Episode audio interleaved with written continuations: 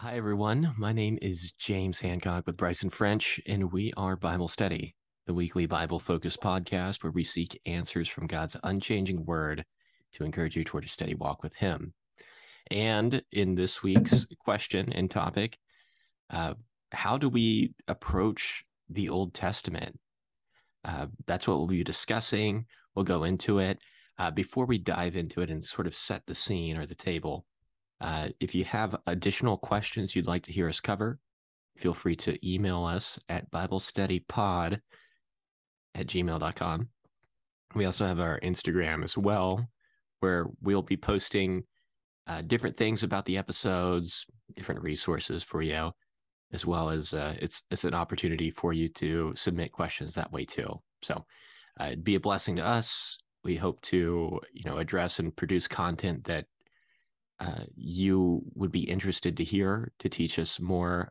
And it's also a learning experience for us too, like to understand more about what the Bible has to say about these different questions that we have. That's the whole idea of, of this podcast. But uh, yeah, feel free to to submit those questions to us via email or Instagram. And uh, let's talk a little bit about our weeks. We got a, a lot to cover here, so I don't know how much we'll we'll be able to, to discuss about those weeks. Well, I think we should first address the fact that this episode is coming out a little late. Yes, it is. Um, and that is due to it's been it's been a crazy week. It's hard to kind of remember going back. Sunday, I don't know. Our our recording days have definitely kind of slipped out of Sunday evenings, which is what we started doing. Yeah. Um, but it's very busy. You know, I get out of church on Sunday evenings, then I'm going to find food and trying to get homework finished up for Monday. And the college that's kind of yeah, it's kind of not happening anymore. So we moved to Mondays. Yep. And what was going on this Monday? What happened? I don't remember. It was just. Oh, a, I had some. Oh, go ahead. I had some tests to take, and I had some group projects to work on. Yeah. And yeah, stuff like that. And then Tuesday, for me at least, I don't know what you did, what was going on for you. For me at least, um, was more group project stuff, and then I had a faculty football game here at school, and honestly, I just really wanted to go to that, so I did. So here we and are. It was it was totally worth it. Wednesday Sorry, evening, guys. Recording this and being ready to get this out. So uh, we said weekly, right? It, the, I guess the goal was Wednesday, but it we can still produce this within the week. If you there's the other side I hope of the you coin. can edit really fast this time. Uh, we'll we'll see. Uh, we better not mess up we'll see. Um, but but yeah, my week been busy as well between work and just preparing for this too. It was a lot to prepare for.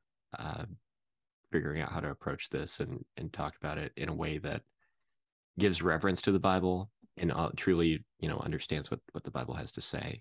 I did take a weekend retreat to uh, not Killeen, I keep wanting to call it Colleen, but it's Harker Heights, which is north of Austin, but you know where where you and I went. But it was it was fun. It was a nice little retreat. I I, I caught a fish. That's all I'll say Ooh. about that. Yeah. So. Oh, but you got a you got a good fish tale for that. Um, fish story. Okay, the way that I caught it, it was so nonchalant. It was the most nonchalant catch I've ever ever caught.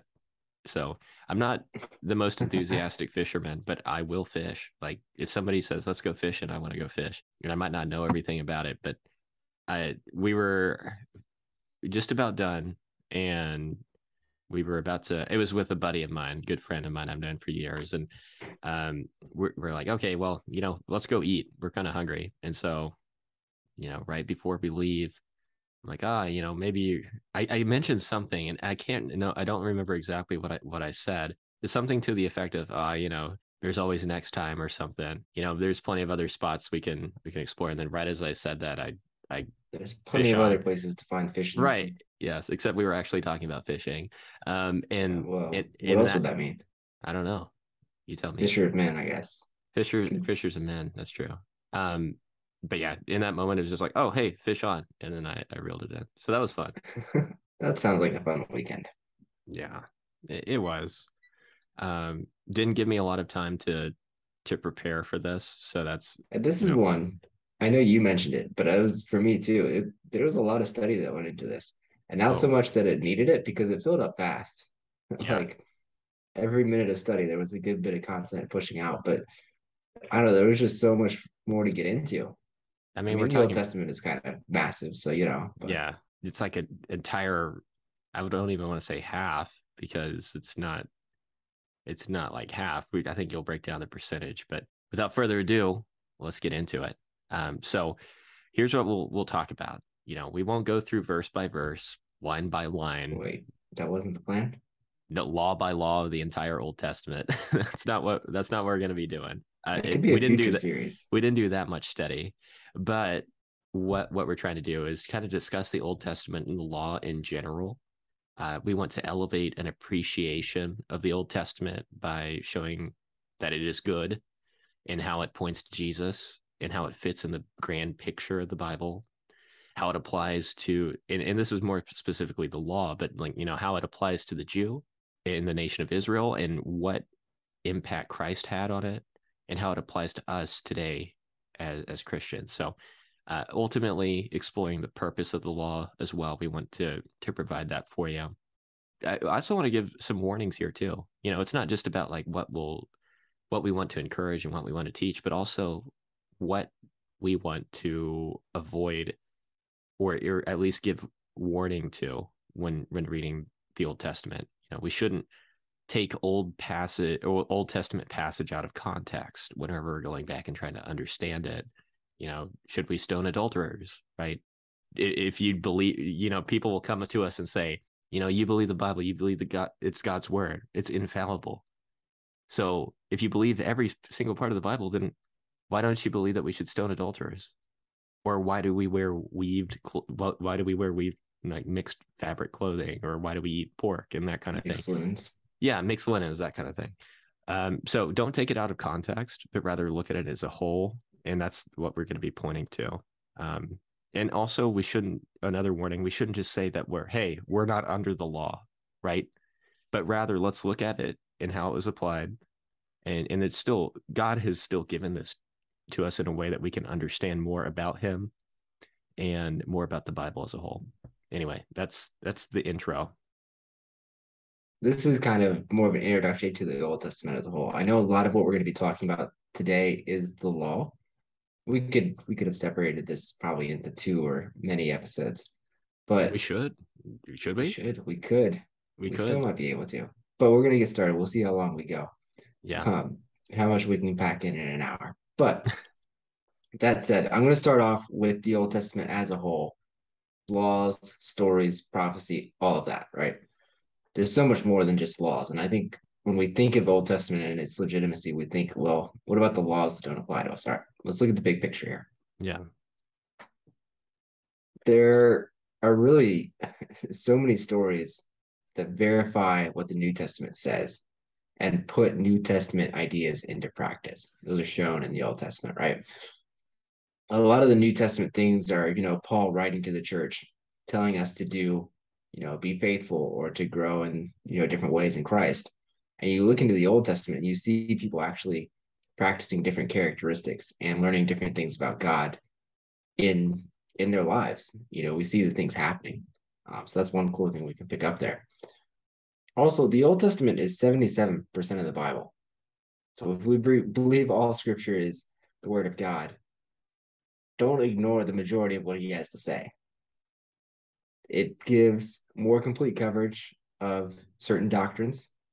It shows God working throughout history. And it really does help you uh, get an understanding of Jesus coming.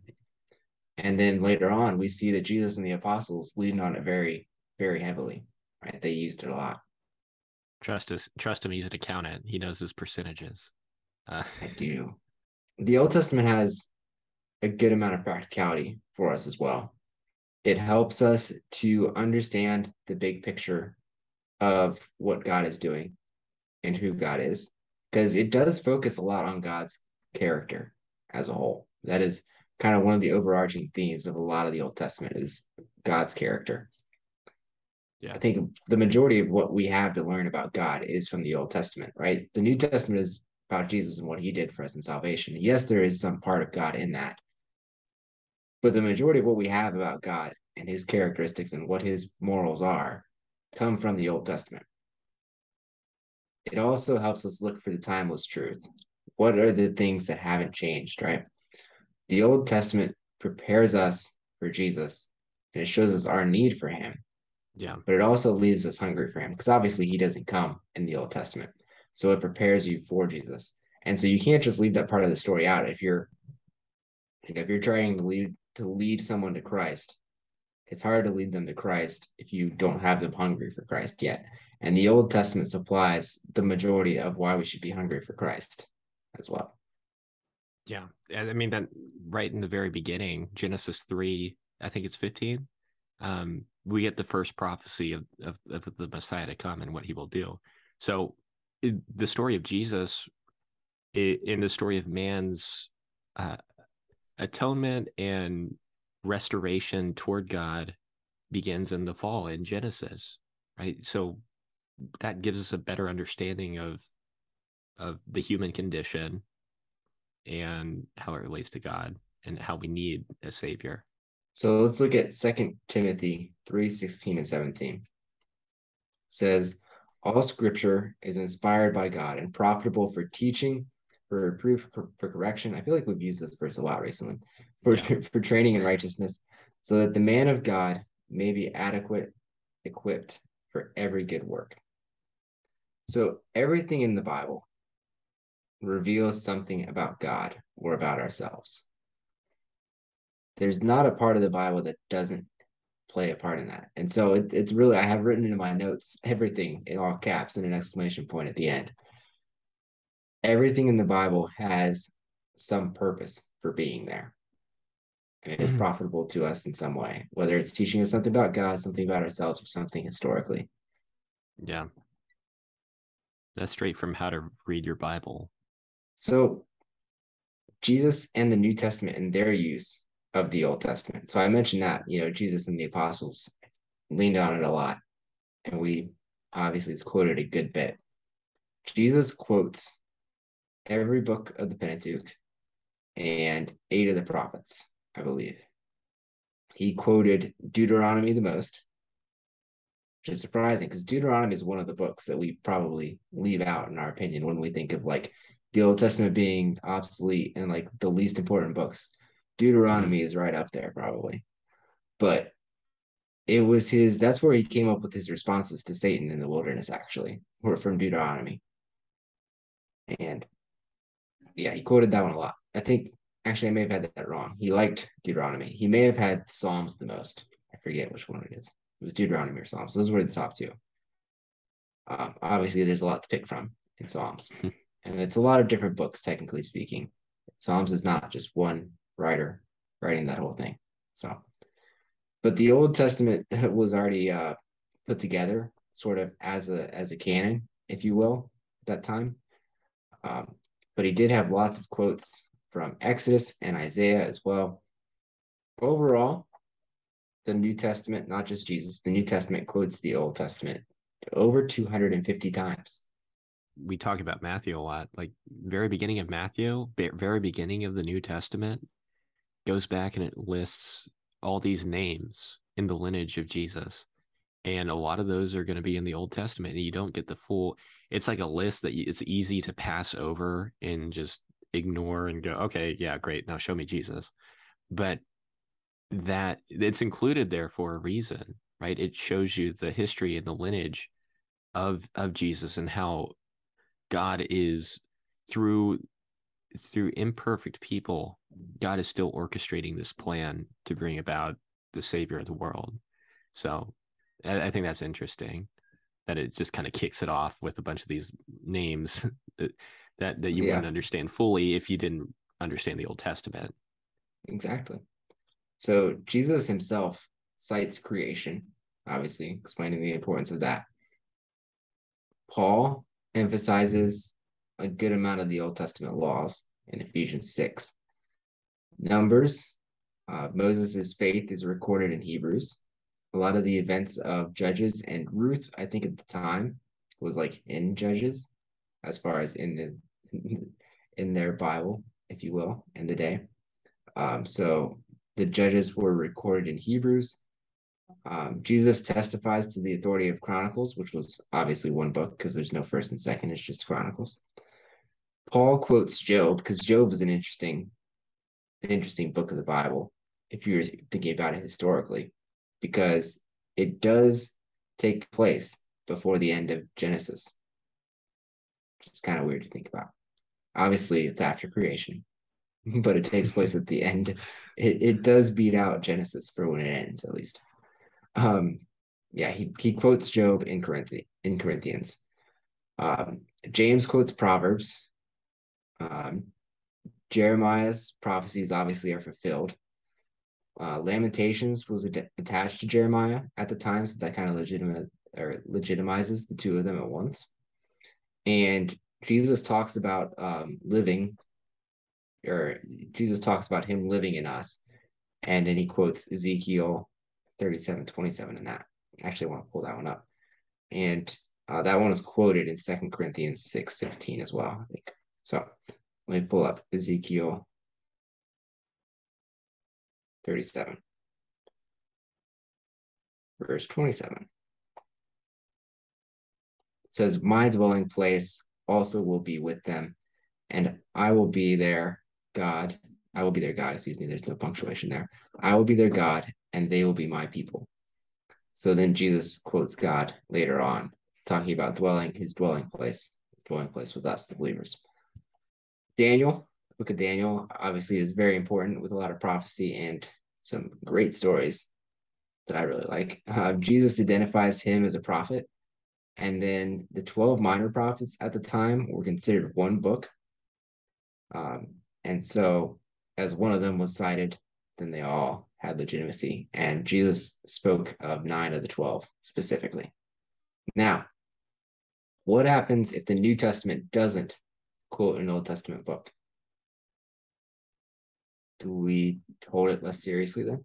They still respected it as the canon of scripture at the time, which was fully put together at Jesus' time. And the principles, even if they don't directly quote a single verse or something like that, the principles carry over. We see that a lot. And so the only books that weren't quoted were Ezra and Nehemiah, which were the writings of Ezra, both times, I believe. And so think about what was happening in those books. Any reason to throw those out? Because that's speaking a lot about the attributes of God and Him delivering His people, which is yeah. obviously big. Esther. This is a controversial one, but there's a lot we can learn from Esther, living by faith, right? Ecclesiastes and Song of Solomon. So more writings of Solomon, obviously, and Proverbs was quoted. So his other writings were included as well. Obviously, Ecclesiastes is an amazing book um, with great spiritual purposes. So don't throw those out either. Just because they don't have New Testament quotes doesn't mean they're any less practical or any less important. Um, there are so many different principles and references. You know, even references are made in the New Testament to the principles, if not directly to verses.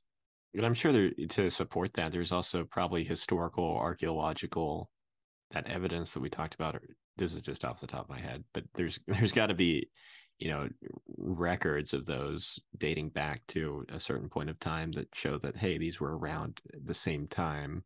The israelites had a solid collection of, of what they thought was the bible at that point which is the mm-hmm. same old testament that we use. And so i guess that kind of puts uh, an umbrella over the old testament as a whole um, now let's dive into the the gritty detail here of you know what what the Old Testament brings. And uh, when we think of the Old Testament, I think one of the first things we go to is the law, right? The law of Moses. We think of that whenever we think of the Old Testament. We think of the, the nation of Israel and in the Pentateuch, right? That's what you call it. Yeah. Okay. The first five books of the Bible. Yeah. Yeah, we think of that whenever we we think of of the Old Testament, then prophets and and all that. But let's focus on the law a little bit. So, what is the Old Testament law? We can understand a little bit about what it is by kind of describing what it's not. You know, it's not an introduction of moral truth to mankind. We talked a little bit the, about the chronological order of the Bible. Uh, Abraham was before uh, the the Old Testament law was given to to the nation of Israel. And, and when we define Old Testament law, this is it can be synonymous with the law of Moses. So just keep that in mind. So it, it didn't just magically appear with the Ten Commandments. Moral truth to mankind didn't do that. And there's evidence of this in Adam and Eve eating of the fruit of knowledge of good and evil. Man knows difference between uh, good and evil, right? And Eh, we even have evidences of sacrifices and offerings being presented to God before it's told in the law of Moses. So we have some idea that God has instructed man. It's Actually, kind of like right off the bat, like yeah. Cain and Abel were doing it. Like yeah, was... exactly. That's what I'm talking about. Yeah, it's like there's some way that sacrificing should be done that God has instructed and given as law, right before the law of Moses. So, and there was um, already an idea of right and wrong and what what the purpose of the sacrifice was at that point. Exactly. Yeah, like because even the when when the first, I mean, I guess it literally came from the fall at the beginning, and then yeah. slaying the lamb there. So yeah, blood but, offering, sacrifice. Yeah, that that principle. But they had to know what right and wrong was at that point in order to do that. See how it is. See how like it doesn't establish morality, right? It's not introduction of morality to mankind, and nor is it instruction on you know it. There's indications that God has commanded people to offer a certain way to him. And even in abraham you know a certain way to behave a certain way to uh to follow him. So key point Morality is already there. Yeah it, it, that's what the big takeaway is. So sometimes uh you might hear it called the law. Sometimes it's called the mosaic law. Sometimes it's called the lord's law. Um you'll also hear law introduced in other parts of the bible you know law of the medes and persians that's not the law we're talking about here uh, the law for rain in Job. I think it's 28, 26, where it talks about how there's an order or a law for how God has set up. It's kind of like gravity, right? Where, where God has set up rain, um, general principles of the universe. And so there's other laws, like even in Romans, kind of the law of God, uh, how th- there's this kind of law of basically me fighting against like the law of myself fighting against what is what what is good. It's kind of the the mm-hmm. law of his own mind how that works fighting against it. Anyway not to get buried in the weeds here but there's different uses of the word law. Let's just focus on the one that is the mosaic law here in, in relation to the old testament. In order to truly understand it and how it should be applied we have to understand the context of where it's coming from right? The law of moses. Abraham existed. It's believed to be about 400 years before moses. And in the context at the end of Genesis, I think it's you know the nation of Israel arriving in Egypt, um, but then fast forward, the nation has become enslaved in Egypt. It's a the context is a nation of people enslaved at, at the beginning of Exodus, and through plagues, you know, they get set free from Egypt. Now they're again an independent nation. God has delivered them from the nation from from Egypt slavery. Uh, so you know, whose laws did they follow when they were in Egypt? Right? They followed Egyptian rule. Now the question becomes as they're an independent nation, what laws do we follow as a nation? How do we live? How do we conduct ourselves? And so that's the whole background that gets often overlooked when we're talking about the laws of Moses. That's where that's where it's coming from. So the whole context of the Mosaic Law, new nation needing national laws, and especially if it's God's chosen nation, right? And they need God's laws. By the way, they're chosen because they're insignificant, you know, few in number. Um, there's multiple reference to this, and it's kind of fits into the whole theme of God taking that which is insignificant and making it significant for His purposes. So it, it's key to understand that that context as the nation of Israel receiving its laws. Kind of like how we have laws today in America, but it's significantly different because that's God giving those laws. Anyway, that was a, a side trail. But Genesis 26, it, it kind of tells us, you know, there's also mentions throughout the the Old Testament as God is giving these laws. You know, it, it's because thus says the Lord your God, right? it's because God is God. It tells us a little bit about who he is. And anything that he gives carries that weight of authority as the creator of the universe, as the deliverer of the people of the nation of Israel. Uh, on top of that, it, it, you read in, I think it's Exodus 19, where they're first given the the law. People escape in, in 19, Israel at Mount Sinai, uh, where the Ten Commandments were given. So basically, they cross the river, they're out of Egypt, and Moses goes to Sinai, and it's kind of like, hey, you know, if do you agree agree to abide by what I say? And this is paraphrasing. You can read it in Exodus, uh, but it's do you agree to to follow what I say as a nation? And he tells Moses. Moses goes down to the people. People say yes. I mean, who wouldn't accept that deal, right? like, uh, yes, God, I will. I will do what you say, and they they agree. That's where we get the Ten Commandments, and God saying basically, okay, well, here's here's my my law. Uh, and whenever we look at the law, it's kind of an uh, obey my voice and keep my covenants. Covenant is like a contract, promise usually with contingencies. Um, it's an if then, uh, different than salvation that we read about in the New Testament. And that's the covenant that the nation of Israel in that time makes with with the Lord. And it's a nation of Israel revealing and deciding if they want to enter this covenant with God. So that's what we see here. And like I said, notice it's a national covenant for the nation or the people of Israel and only the people of Israel. You know, Gentiles were not judged by the law of Moses at that time, nor were they expected to or forced to, uh, nor were they called to spread the law of Moses like we see in the New Testament all over to the world. That's that's for it's for the nation of Israel to govern the nation of Israel. So we'll explore a few aspects of it um, in those laws. There's you can r- roughly, loosely connect different types of the law, but it's not.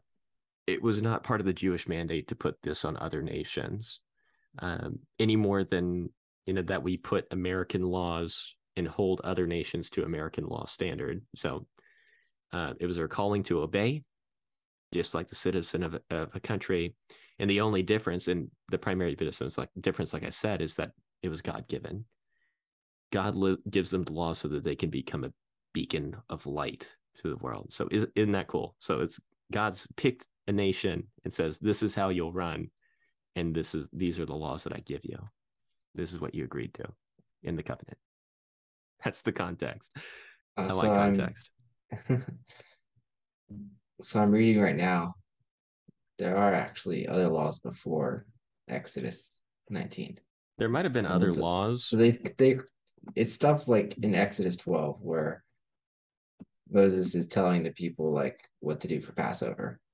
Okay. So sort of loosely ceremonial. Um is that Genesis 128 is considered a law and so uh, I mean, it's not the introduction of law and God. Yeah, but it's God the first speaks, straight giving from right it, to the nation of Israel. It's that covenant. It That's where they enter the covenant. So good, good clarification there. So, the laws, the good ones, the weird ones, what are there? So, we're we're going to spend a good bit of time talking later on about Matthew chapter 5. Sure.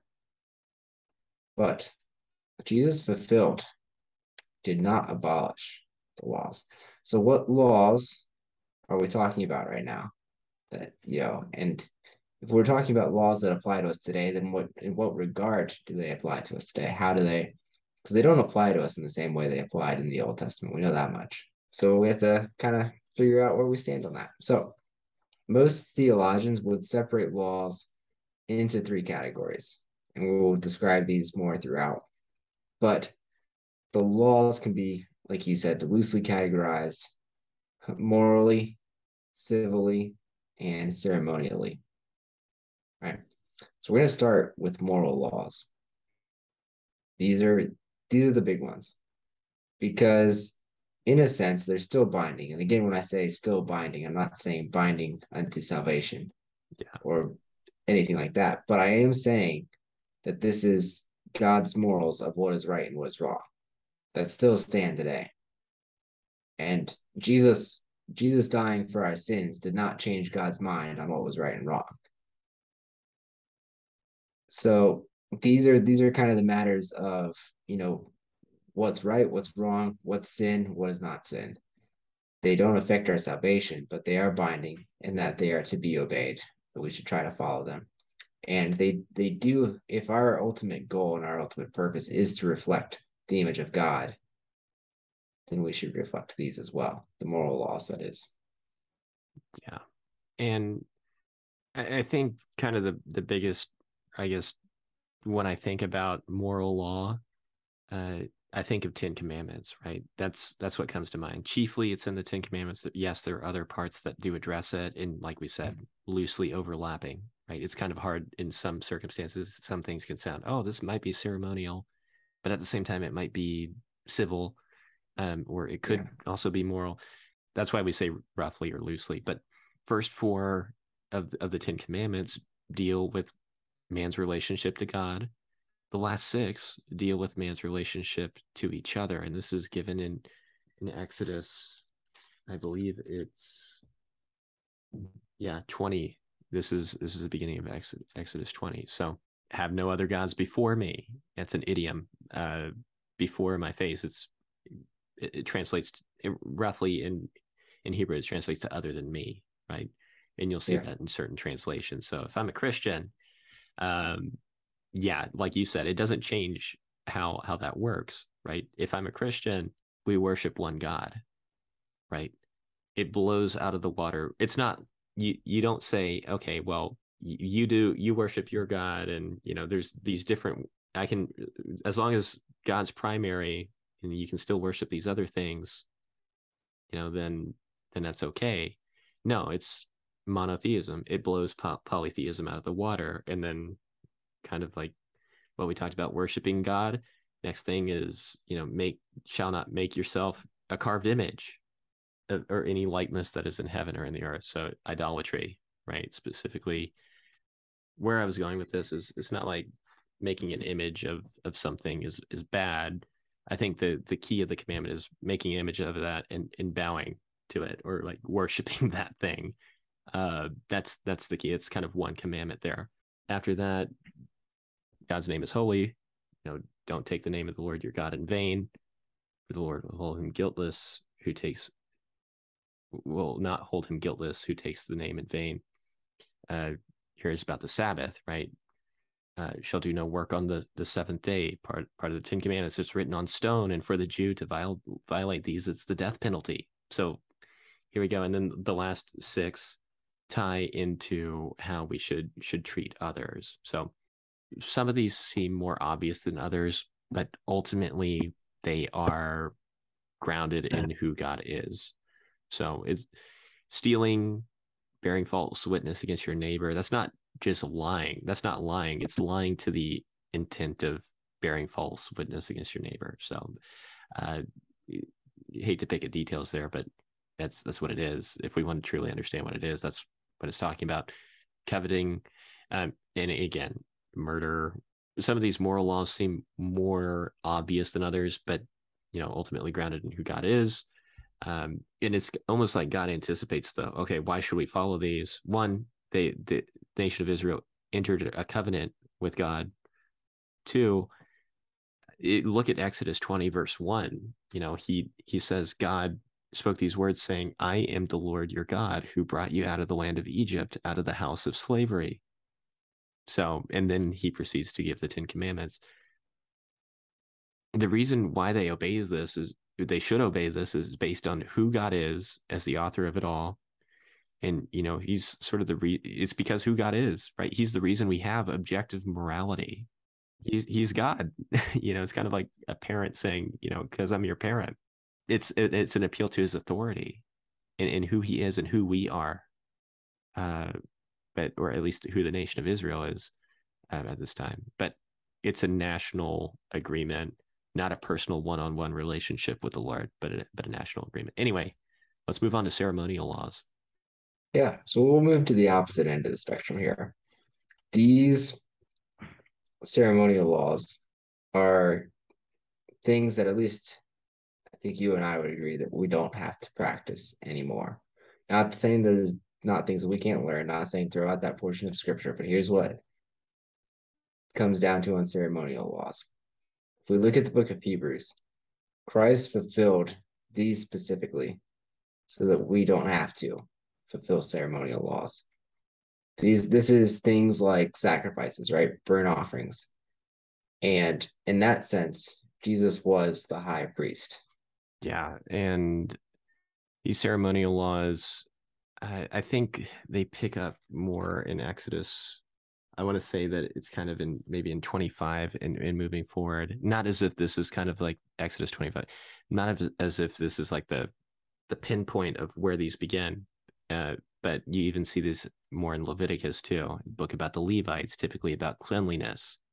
Here's where we get verses and laws regarding the tab- tabernacle, how it could, how it should be built, God's house, where He dwelt in the presence of Israel. There's over 50 chapters dedicated to the way in which the tabernacle should be built. By the way, so it's it's interesting that that's uh, it, throughout the Old Testament. But you know, it's the center of Israel, sacrifices, atonement, feasts, where God's presence would be, um, and how God's presence should be in the camp. And on top of that, there were laws for Levitical priests from the lineage of Levi, right? And then within that lineage of Levi, there was Aaronic priest. So from the from the lineage of Aaron, how different laws applying to them. But here's where also where we see washing of hands. Here's where we see what not to eat, how we should handle a dead body. Um, here's where we see we shouldn't eat pork or shellfish, right? Uh, all this was good in the sense that it made the Jewish people very healthy, a a healthy people. Um, we know now that shellfish and pork had a high risk of disease. Also, there were rules on, cleanliness, like if somebody bled, you shouldn't touch them for a certain amount of time. If somebody had leprosy, leprosy could have described m- multiple skin diseases. There was a process for that uh, to keep the safety in in health of the people. So these were good laws, but you have to understand it where where in the context they were. Um, these are good. These are good laws for the for the people. Um, and then I think the next category we have is uh, judicial laws and so these are kind of in the middle between ceremonial and moral. Yeah. And so ju- judicial laws can range. They they can be based on society and the culture of the day. They can be somewhat civil. And depending on the law, it may be something that is just helping you follow a moral law, or have a better understanding of a moral law. So, a lot of the judicial laws are really just taking principles of the Ten Commandments and applying them to different elements of life.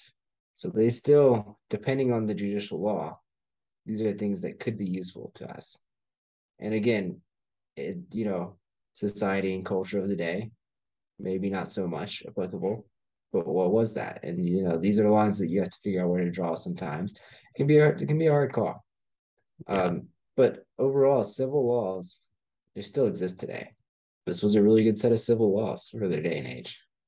Yeah, it is revolutionary in a good way. So I think I wrote it down as civil laws. I focused it more on the civil side rather than judicial, you know, kind of one and the same. But yeah, effective how to live life, you know, like you said, we see that today with, we even have like arbitrary laws in here. So even in, you might look at a lot of these laws and say, oh, well, this is, you know, kind of arbitrary to that that time. But even an arbitrary law is important once it's been given, right? It's kind of like how we look at driving on the right side of the road. Like, why is it important to drive on the right side of the road? You know, it violating it would would impact the safety of, of people. If you drove on the wrong side of the road, you know that's going to put you at risk and other people at risk. But uh, on top of that, violating it is wrong because it's vi- going against the law. You're going to get a ticket for it. Um, so you might see it as arbitrary, some of them, but it, for the context of that time, it was good and it was what was needed for the nation of Israel. But important to the nation of Israel because it basically set a it was a set of shared standards, but uh, it made it a just and humane society. Um, it limited inhumane behavior, this type of law, inhumane behavior toward women, children, slaves, strangers, you know, foreigners of the nation of Israel. And it radically elevated human rights within the the nation of Israel. So I, I think we we often approach the the Mosaic law and say, um, I don't know if this one applies to me or not, or you know, you we look at another one and go like, oh yeah, well, okay, I like this one, so this one applies to me. Note that to the Jew uh, of that time, each of those 613 laws, and just kind of summarizing this section on the different types of laws, each of these 613 or so was binding. That's the law of God for the nation of Israel that he has given. And so, it, going back to that warning of, of picking and choosing, when we look at these, note that it, note the context, right? You can still draw principles from them, but it's not like we choose this law because we like it and we don't pick this law because we don't like it. It's not a pick and choose thing, as the New Testament will will, will show. But it's kind of like to the to the Jewish people, that's kind of like saying, "Oh, well, uh, I like the speeding laws uh, in, in, America, but you know, laws on on child abuse, drug trafficking, I I don't know if I'll I'll follow those. No, like you're 100% going to jail if you violate those other laws, and that's kind of the idea of the Old Testament law that was given. That's binding. God's word. This is why the, multiple times you'll see in the New Testament like a strong uh, chastening uh, against people who say only obey some and disobey others and hold people to still hold people to the law. Like I'm thinking Judaizers in Galatians here. But that I guess that's kind of the tie and jump into the New Testament. So now that we looked at the Old Testament, we'll explore a little bit about what the New Testament has to offer and this will be something, and I think we discussed this uh, a little bit earlier. We might actually end up breaking it into two two separate episodes here.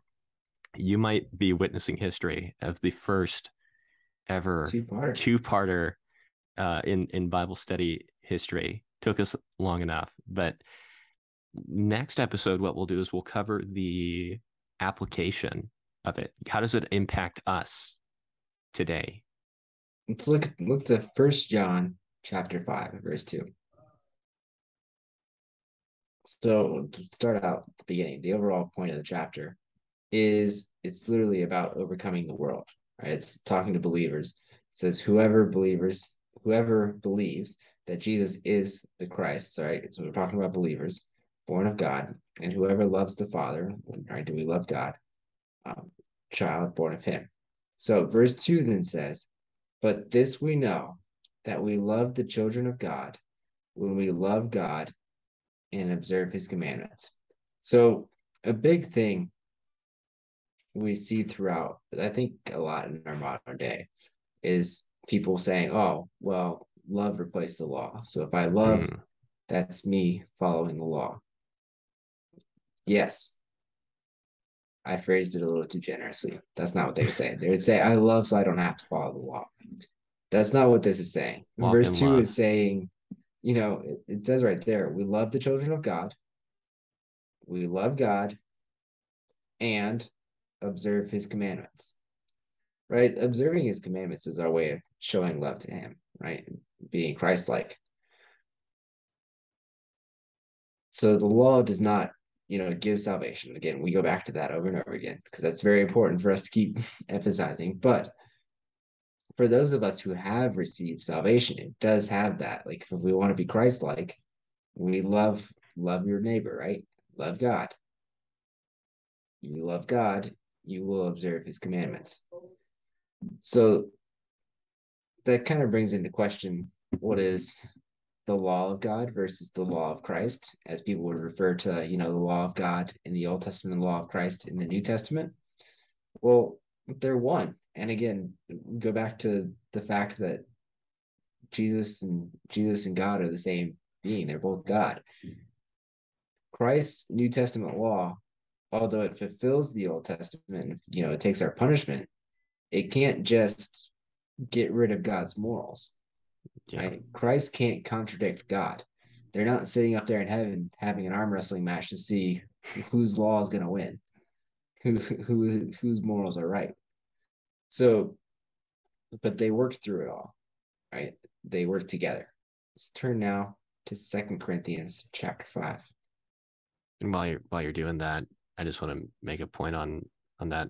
Whenever you first like mentioned God's law versus the law of Christ, it was a little like oh, I, it was a little grating on the ears. But um, but I think the the message of that is yeah, it's it's that they're one and the same. That's the big takeaway, and I think you'll find as we'll cover more next week, we'll we'll begin to see how that's how that's the case, how they're consistent Old Testament and New Testament. Um, but yeah, are you there? Yep. So, w- what happens if we don't follow the law as believers? We will answer for our good and bad works before Christ. Now, not to the point of salvation, right? If we are saved, but our good and bad works have to be based on something. So let's look at Second Corinthians 5:10. It says, For we must all appear before the judgment seat of Christ. It says all. Not just talking about unbelievers. It's he's writing to believers. It says, mm-hmm. For we must all appear before the judgment seat of Christ, including himself, so that each one may be recompensed for his deeds in the body according to what he has done, whether good or bad. All right. So we all must answer for what we've done for good and bad. What is our good and bad based off of? God's word. All right. God's morals. And does God tell us what's right and wrong? Yeah, he does. So, you know, before we ask the question, you know, how do we know what's right and wrong? Well, it's right here in the Old Testament. God gives it to us objectively. Laws point out the sin in our lives. They point out the life or the sin in the life of a believer. And there's somewhat of like a guide or a fence to us, even if you will. Um, not a fence that we can get over pretty easily, but a point to where we know where we're supposed to be at or where God wants us to be in our lives. And again, I'm talking about moral laws specifically here because I don't yeah. want to blur that line and be like ceremonial laws because again, we can't eat. Yeah, we can't eat pork, right? If, yeah, exactly. And then we could. Eh, that's another something we'll get into in the next episode. Is what does it take to override a law? And so, like you think of like the pork, like there was literally a vision about that, and it specifically states that in the New Testament. But not every law was pulled back. So we'll talk about that too. Anyway, objectively, laws point out the sin in our lives, and they're a guide to us. But we do say, we say a lot of times, all we have to do is love God and keep bringing this mm-hmm. back. And I guess I'm guilty of it too. I've probably said it. How do we love God? The law teaches us how. Jesus teaches us how. If you love me, keep my commandments. Exactly. Yeah. Jesus teaches us the law. By loving him, you learn the law. Jeremiah 31, 33. This is just another Old Testament. This is kind of a fun one because it's an Old Testament quote about the law that is speaking about the law in New Testament times, if you will.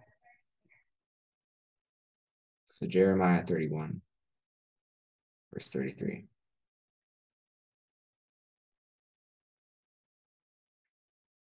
says, But this is the covenant which I will make with the house of Israel after those days, right? declares the Lord, I will put my law, speaking of Jesus, or the Holy Spirit, I guess, within them and on their heart, and I will write it, and I will be their God, and they shall be my people.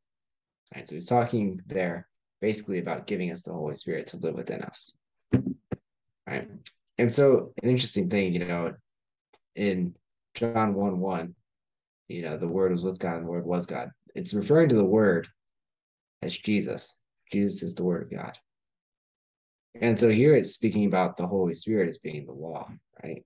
And the law is in our heart, right? Because Jesus is in our heart. God's there. He's with us. So it's there. We can't, you know, ignore it. And we're again, we're going to talk next episode about, you know, Jesus' fulfillment of that. How do we, how do we rationalize what we're going to do and what we're not going to do based on that? There's a yeah. lot more information to cover. The but application. That's, that's the start.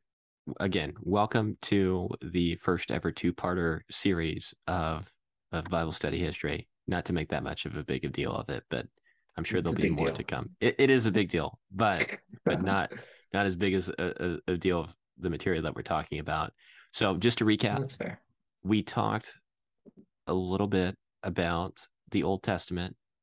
We talked, we gave a basic outline of what we're trying to accomplish with this two part series. It initially was a one part series, but then, you know, just time constraints, now a two part series. Uh, so we talked a little bit about the Old Testament. We set some context for the giving of the law, right?